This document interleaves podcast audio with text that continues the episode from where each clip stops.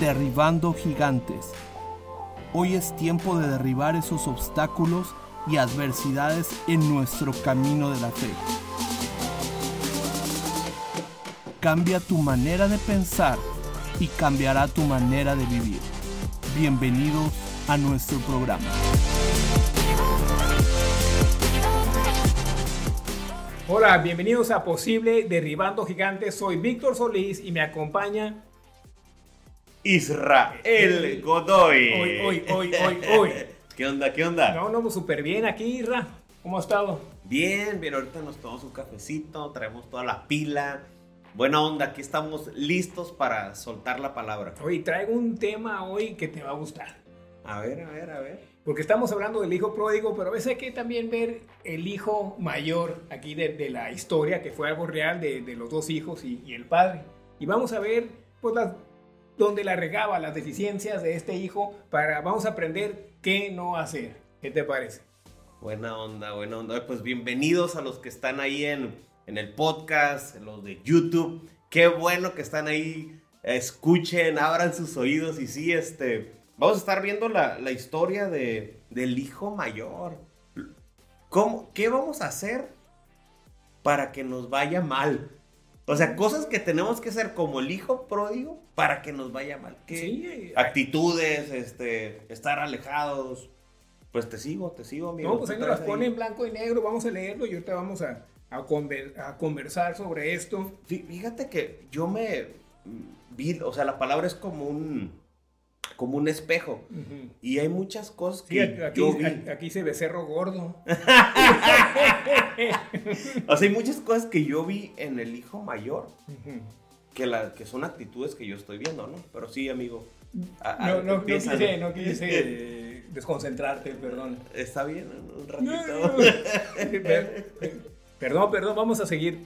Quiero, quiero leerles la, rápido la, historia le dijo pródigo. Yo sé que nos vamos a tener un par de minutos, pero quiero entrar en calor para que, la tengan en memoria, la tengan rápida ahí en su mente, para que puedan ustedes analizar con nosotros y recibir este, problema de que tenía el hijo, el hijo grande, este gigante o estos gigantes que tenía. Parece que tenía un grupito ahí de gigantes. Un paréntesis o sea, la palabra es una espada de dos filos que penetra hasta el alma. En ocasiones la palabra no va a ser tan suavecita. Es una espada que va a penetrar, es un martillo que nos va a pegar, pero nos va a dar una forma, una figura, ¿no? No, y también cachetea, pues, cachetear con, con la... Ah, por eso le dicen bibliazos, ¿no? sí, bibliazos. va a dar unos bibliazos. No, pero va a entrar a nuestro corazón, a nuestra mente. Así es, eh. Bueno, vamos a orar para entrar aquí rápido la presencia del Señor y que esto sea de bendición para nosotros. Padre, gracias por, este tiempo juntos. Bendigo a, todos los que escuchan y que ven este programa. Señor, alumbra los ojos de nuestro entendimiento, que recibamos pan fresco, revelación fresca de esto, algo que penetre nuestro ser y lo podamos usar en nuestras vidas, Señor. Y te damos gracias por ello en el nombre de Jesús y úngenos con tu espíritu para caminar esto y ponerlo en práctica, Señor. En el nombre de Jesús capítulo 15 de Lucas, rapidito, desde el 11 también dijo un hombre, tenía dos hijos, y el menor de ellos dijo a su padre, Padre, dame la parte de los bienes que me corresponde, y le repartió los bienes, es el famoso hijo pródigo. No muchos días después, juntándolo todo, el hijo menor se fue lejos a una provincia apartada, y ahí desperdició sus bienes viviendo perdidamente. Nosotros todos nos indicamos con eso, que hubo un tiempo que no estamos lejos del Señor.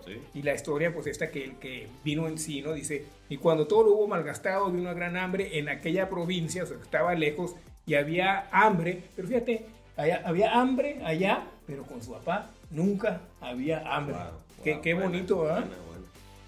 Bueno, siempre que estás cerca de, de papá. Si estás cerca de papá, nunca vas a tener hambre. No muchos días después, juntándolo todo, y se fue a la provincia apartada, y ahí desperdició todos sus bienes viviendo perdidamente.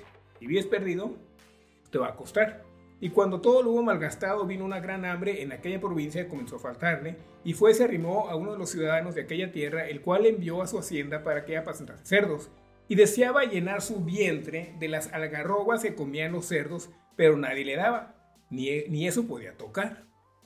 Se volviendo en sí, tuvo un pensamiento del Espíritu Santo, y dijo, ¿cuántos jornaleros en casa de mi padre tienen abundancia de pan? Y yo aquí perezco de hambre. Me levantaré, iré a mi padre y le diré, Padre, he pecado contra el cielo y contra ti. No soy digno de ser llamado tu hijo, hazme como uno de tus jornaleros. Y levantándose vino a su padre, y cuando aún estaba lejos, lo vio su padre y fue movido a misericordia, y corrió y se echó sobre su cuello y le besó. Y el hijo le dijo, Padre, he pecado contra el cielo y contra ti, ya no soy digno de ser llamado tu hijo. Pero el padre dijo a su siervo, sacad el mejor vestido y vestidle, y pon un anillo en su mano y calzado en sus pies, y traed el becerro gordo y matadlo y comamos y hagamos fiesta. Ahora vamos a ver lo bueno, lo que vamos a entrar ahora lo, lo, del hijo mayor, porque este mi hijo muerto era y ha revivido, se había perdido y es hallado, y comenzaron a regocijarse.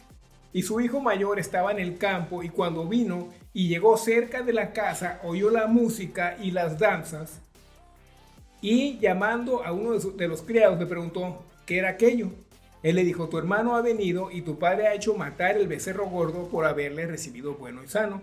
Entonces se enojó y no quería entrar, salió por tanto su padre y le rogaba que entrase.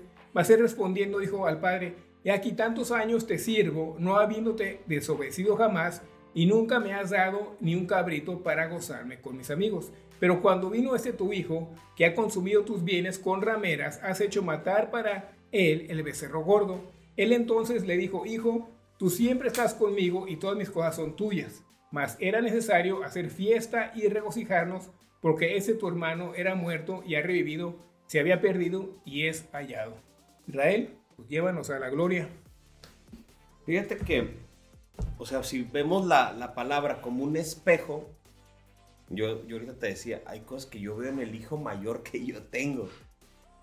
O sea, sí, vemos cosas del, menor y del, mayor. También. las dos cosas para, para nosotros poder acercarnos al Padre. Ahorita decía Adán, o sea, hay cosas que la Biblia nos marca para no hacer lo mismo. Exacto. Entonces, ayer compartí en una célula y les decía que yo muchas veces le doy mucho tiempo a las ovejas. Veo mi teléfono y le di 35 minutos, pero en ocasiones a mis hijos no soy paciente, o sea, a mí eso me pega. Entonces, ¿yo qué veo en el hijo mayor? El hijo mayor estaba en la casa, pero su corazón estaba lejos. Yo como papá, como esposo, puedo estar en mi casa, pero mi corazón no es paciente, mi corazón no está ahí, mi mente está en otras cosas. Lo que aprendo en, las actitudes del hijo mayores, no estaba en la casa, amigo. Estaba físicamente, hasta en un trabajo. En un trabajo tú puedes llegar, checar tarjeta, llegar 15 minutos antes, irte 15 minutos después, pero tu corazón no está en, en la visión, en tratar bien a la gente. No sé, se me viene a la mente un mesero. O sea, el mesero puedes estar ahí con todo, pero tu actitud no es la correcta. O en una iglesia, no estás en la visión, estás cumpliendo en una casa, en un trabajo X, pero el corazón del hijo mayor no estaba con el papá y el papá sí estaba con él. Y, una cosa que, me, que me, siempre me llama la atención de un pastor, y sabes qué, le hablo a, las ovejas, estoy con ellas, un pastor huele a ovejas, dice, y un padre dice, está con sus hijos, huele a hijo, pero un hijo debe de oler a padre. Y estos hijos no olían a padre, no conocían el corazón del padre, no por cualquier razón fueron creciendo y se fueron alejando. Que querían dinero, tenían, tenían más, más pasión por el dinero que por, por el corazón del padre. No sabían que era importante para el padre. Vemos aquí cuando se fue el hijo el hijo pródigo, el, chico que regresó y, hizo, y el, papá lo vio de lejos, se lanzó corriendo, lo besó, lo vistió, lo abrazó, mató el becerro, el, el más, más gordote, hicieron fiesta, se regocijó todo, todo, estaba, todo el pueblo ahí estaba regocijándose y no entraba este, esta persona, el, mayor no entró a la fiesta. ¿Qué, ¿Qué está pasando allá? No estaba cerca de su papá. Sí, no eh, sabía que había reunión. No, no sabía que había reunión. y luego no sabía qué tan importante era su, su hermano para su papá, que nunca, nunca ni pensó, oye, debería ir por, por, mi, por mi hermano. Hoy, por, papá, ¿quieres que vaya por, por, por, por, por Pedro, ni- por, ni eso. No, Es que está enfocado en su trabajo. Porque preguntó a los, a, los jornaleros, oigan, y, y se escucha mucho ruido, ¿qué está pasando? O sea, a veces por estar tan metidos en el trabajo del Señor o de Dios, dejamos al Dios del trabajo. O sea, dejamos lo mejor por estar. Es como me decía mi mamá, este, no hagas lo urgente, haz lo importante. Y hacemos lo urgente y, y dejamos de hacer lo importante que es estar oliendo a papá, como dices. se olera papá. O sea, ver el corazón de papá. Y el hijo mayor solo se enfocó en las tachas y nunca se enfocó en las palomitas, en las palomitas. Solo vio cosas que para él quería, qué voy a tener yo, qué beneficio voy a tener yo. Y Dios dice, es mejor dar que recibir. Sí, dijo, ok, este tu, y luego le dijo, este tu hijo, sé que Sí. le, no, no dijo mi hermano, sé que no, su, su relación ni con su hermano, ni no sabía el corazón de nadie, era, era, era una persona muy egoísta. Enfocado en una cosa. Una nada más, cosa. en Su jale. Y, y luego su mente estaba también en, en la- en su herencia, ya, en, nomás en, la- en la parte monetaria, no en el corazón del padre. Dijo, el, el- dijo, tu hijo agarró su herencia y se fue. Dijo, pero con rameras. La palabra nos dice, dice que, que vivió desordenadamente, pero no exactamente dice, dice con rameras. ¿Eso que nos da a pensar? Que él quería, estaba pensando en su herencia y donde él se la iba a gastar. Tómala. No, está, está, esto es, ando buscándole ser la ley del sándwich, pues hablar algo bueno también de- del, de- del hijo mayor y Yo, yo lo bueno, dificultad. lo bueno que yo saco es, es ver el espejo. Y, o sea, si yo quiero que me vaya mal, voy a hacer lo mismo que el, que el hijo mayor. Lo bueno es que se dejó poner la Biblia para enseñarnos qué no hacer. Yo pienso Eso que es. eso, le, le vamos a dar ahora su palomita. Ahí está. ¿Qué es lo que no tengo que hacer? Y ahora, algo bien impresionante que, hice, que hace el hijo menor. El hijo man- menor en su pensamiento dijo, he pecado contra el cielo y contra el Padre, ya no soy digno de ser llamado tu hijo, ahora soy jornalero. El hijo mayor, nunca vemos un arrepentimiento en el cielo. No, O sea, el hijo mayor fue ni en el cielo ni en la tierra. Así es, o sea, él, él se fue primero con Dios, él se arrepintió primero con Dios, él le pidió perdón a Dios. Y entonces empezaron las cosas a hacerse mejor en su vida y empezar a agarrar beneficios de su papá. Pero ¿sabes qué suave? El papá tenía más perdón que los hijos tenían deficiencias y tenían errores y tenían malos pensamientos y malos corazones. El papá tenía más perdón que todo eso. Y sa- salió hasta a rogarle, vente hijo, no hay problema, vente a la fiesta, no estoy enojado, vente. Al hijo, al, hijo chico salió lanzado con él, porque Dios nunca te va a echar fuera. Dice, el que viene a mí, yo no lo echo fuera. Al contrario, Él te está buscando a ti. Él va y toca tu puerta y te dice, ven, déjame entrar. Él va a tu puerta personalmente. Jesús va a tu corazón y te está tocando. Cualquier cosa, si nos hemos alejado, si nos hemos portado mal, Jesús está ahí en la puerta. ¿Por qué? Porque Él quiere recibirte a su corazón. Muy buena, muy buena. Pues hay que terminar esto con una oración para, para que para regresar y oler a papá. ¿Qué te parece? Muy bien, muy bien. Pues fí- fíjense, hay gente que está jubilada en trabajos y ellos ya se pueden ir a casa. Sin embargo, regresan al trabajo. O sea, Jesús dice, ustedes con sus labios me honran, pero su corazón está lejos de mí. Yo tengo que estar en el lugar en donde esté, que esté mi corazón. El hijo mayor, su corazón nunca estuvo ahí.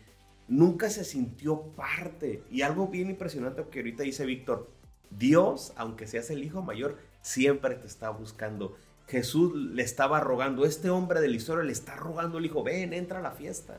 Y yo creo que hoy Dios nos está diciendo, hey, ven y entra a la fiesta, entra al reposo, entra a mi gozo, entra a mi bendición. Mi bendición es la que enriquece y no añade tristeza. Me encantan los que dicen disfruto, lloro con los que lloran, pero también río con los que ríen. El hijo mayor nunca rió con el que ríe, pero Dios nos está buscando. Claro que sí. Oramos, Señor. Gracias por la gente que está conectada, la gente que nos está escuchando. Padre, bendícelos, Padre. Y Señor, la situación que ellos estén pasando, que ellos sepan que tienen a un Padre que le sobra perdón, que hay perdón en abundancia, Padre, y que tú nos quieres llevar de gloria en gloria, de victoria en victoria. Y Señor, somos tus hijos amados y, y tú tienes planes de bien, Señor, y quieres darnos un becerro que sea gordo, ponernos el anillo y una capa y volvernos a dar una oportunidad. Dios, queremos permanecer, pero también que nuestro corazón esté en donde tú nos has puesto y sembrado en el nombre de Jesús. Si tienen un hijo lejos de casa, lejos de Dios, ¿sabes qué, Padre? Mandamos el gancho ese del Espíritu Santo que los jala a casa, Padre, a tus brazos, en el nombre de Jesús. Bueno, gracias por conectarse con nosotros y recuerden, si puedes creer, a que cree, todo le es posible. Dios los bendiga. Muchas gracias por haber escuchado este programa. Puedes seguirnos en todas nuestras redes sociales para más información de nuestro próximo episodio.